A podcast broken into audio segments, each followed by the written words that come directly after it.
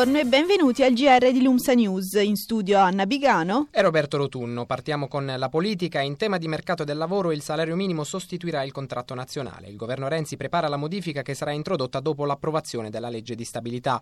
Le nuove regole saranno scritte per la prima volta solo dall'esecutivo senza la partecipazione di Confindustria e dei sindacati. Una riforma che privilegerà quindi la concertazione a livello aziendale. Cambieranno anche le leggi sul diritto di sciopero. Le mobilitazioni potranno essere indette solo da sigle che rappresentino almeno il 30% dei lavoratori, una mossa per contrastare episodi recentemente avvenuti a Roma come il blocco dei trasporti e la chiusura del Colosseo. Si ragiona quindi partendo da un disegno di legge presentato dal presidente della Commissione Lavoro alla Camera Cesare Damiano.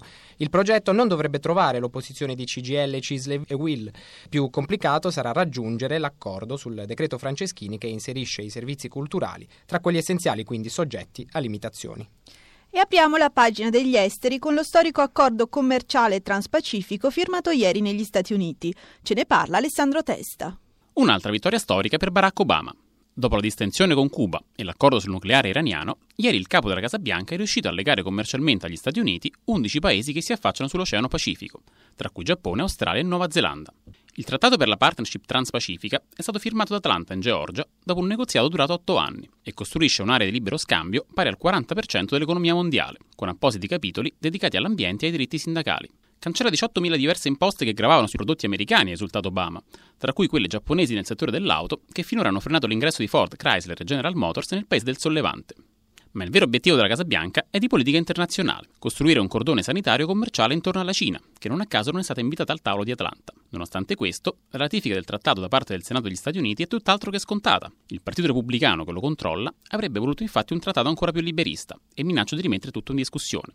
Spaccato per motivi opposti anche il Partito Democratico, dove molti senatori temono ripercussioni negative sull'occupazione interna. Il trattato potrebbe quindi essere approvato da una maggioranza bipartisan centrista. Molto più difficile che Obama, il comandato scadrà nel gennaio del 2017, possa portare a casa anche l'analogo trattato di libero scambio fra le due rive dell'Atlantico, i cui negoziati sono fermi da anni a causa dell'opposizione di molti governi del Parlamento europeo su alcuni temi chiave, tra cui il via libera agli alimenti geneticamente modificati e la deroga alle corti di giustizia internazionali in caso di controversie. Tensione fra NATO e Russia. Il patto atlantico ha ordinato a Mosca di cessare immediatamente gli attacchi contro l'opposizione siriana e i civili, condannando anche con forza la violazione dello spazio aereo turco, avvenuta pochi minuti dopo la mezzanotte di sabato, come riferiscono da Ankara. La decisione in un Consiglio Atlantico straordinario nel quale gli alleati hanno espresso preoccupazione per il rafforzamento militare che il Cremlino ha inviato in Siria, poiché a essere presi di mira sono stati i ribelli anti-Assad e non le postazioni del sedicente Stato islamico. Intanto spuntano nuove indiscrezioni sulla liberazione delle giovani Greta e Vanessa per il rilascio delle due italiane, spiegano fonti giudiziarie di Aleppo, sarebbe stato pagato un riscatto di 11 milioni di euro. Per questa ragione si legge su stralci della sentenza riportati dall'ANSA, è stata condannata una persona che, essendo coinvolta nel negoziato, avrebbe intascato quasi metà della somma versata. Si ridimensiona poco dopo essere stata diffusa la notizia dei bombardamenti italiani in Iraq, pubblicata stamattina dal Corriere della Sera. Per il quotidiano di Via Solferino, i nostri tornado in forza alla coalizione occidentale contro l'ISIS avranno l'incarico di colpire aree controllate dal califfato, secondo accordi presi con il comando statunitense. A stretto giro è arrivato però la precisazione del Ministero della Difesa. I bombardamenti, si legge in una nota, sono solo ipotesi da valutare assieme agli alleati e non decisioni prese che in ogni caso dovranno passare dal Parlamento. Intanto però dal Dicastero di Roberta Pinotti arrivano al Tesoro richieste di aumentare le risorse finanziarie per le spese militari, 1,2 miliardi da qui al 2017 da inserire già nella prossima finanziaria. Un'ipotesi apparentemente incompatibile con i piani del ministro dell'economia Piercarlo Padoan, che nell'ambito della spending review vorrebbe invece ridurre quegli stessi fondi di 4 o 500 milioni l'anno. Cronaca rinviati a giudizio l'imprenditore Carlo De Benedetti e l'ex ministro dello sviluppo economico Corrado Passera nel processo per le morti da amianto fra gli ex lavoratori Olivetti. Così ha deciso il GUP, che ha accolto quasi tutte le richieste della procura di Ivrea, disposto il giudizio anche per l'imprenditore Roberto Colaninno. Undici prosciolti, fra i quali figurano i figli di De Benedetti. Fatti avvenuti tra il 63 e il 96 riguardano 13 morti e 2 ammalati a causa del contatto con l'amianto che in molti stabilimenti Olivetti veniva utilizzato per la fabbricazione di macchine da scrivere. Processo al via il 23 novembre. La maxi operazione con cui la casa editrice Mondadori ha acquisito la rivale RCS Libri piace ai mercati ma preoccupa il ministro dei beni culturali Dario Franceschini.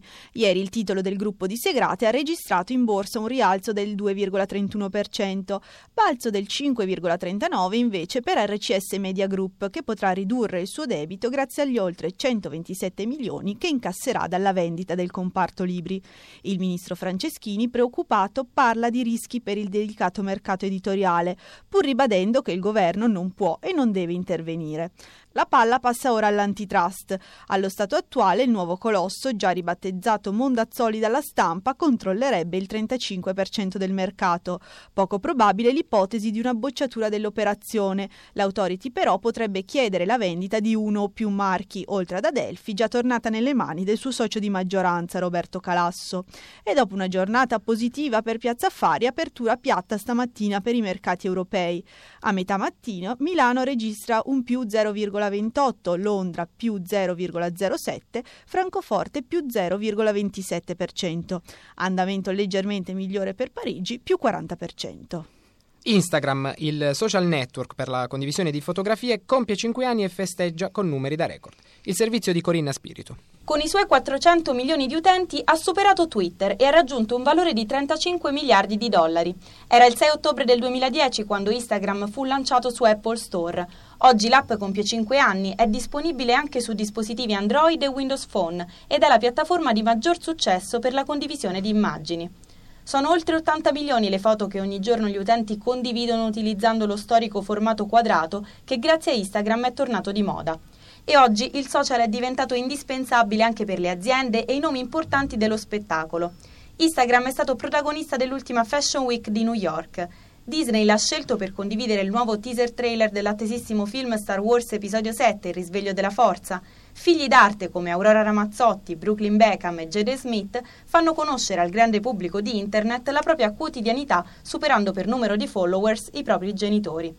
Da quando nel 2012 il papà di Facebook, Mark Zuckerberg, ha acquistato Instagram, il successo del social è salito alle stelle. Recentissima, per esempio, la decisione di dare la possibilità ai brand di usare la piattaforma come strumento di advertising. Ma le novità non finiscono qui. Dall'introduzione del formato 16 noni all'opzione collage, Instagram cambia e si espande ogni giorno, acquistando sempre maggiore importanza sul web. Chiudiamo con lo sport, nessuna riduzione di pena per Alex Schwarzer, il marciatore altoatesino trovato positivo nel 2012 al farmaco dopante EPO e condannato a tre anni e sei mesi di squalifica. Non è bastata a Schwarzer la collaborazione prestata durante le deposizioni. Il Tribunale Nazionale Antidoping ha respinto la sua richiesta di uno sconto di pena, in assenza del parere positivo e vincolante dell'Agenzia Mondiale Antidoping e della Federazione Internazionale di Atletica Leggera. L'atleta potrà tornare alle competizioni il 30 aprile 2016, in tempo per partecipare ai mondiali di marcia in Russia e cercare di qualificarsi per le Olimpiadi di Rio. Potrà tornare a gareggiare già dal 1 novembre di quest'anno invece la pattinatrice Carolina Kostner, all'epoca dei fatti fidanzata di Schwarzer, squalificata per favoreggiamento per 21 mesi. Ed era la nostra ultima notizia. Da Anna Bigano e Roberto Lotunno, grazie per l'attenzione e a risentirci.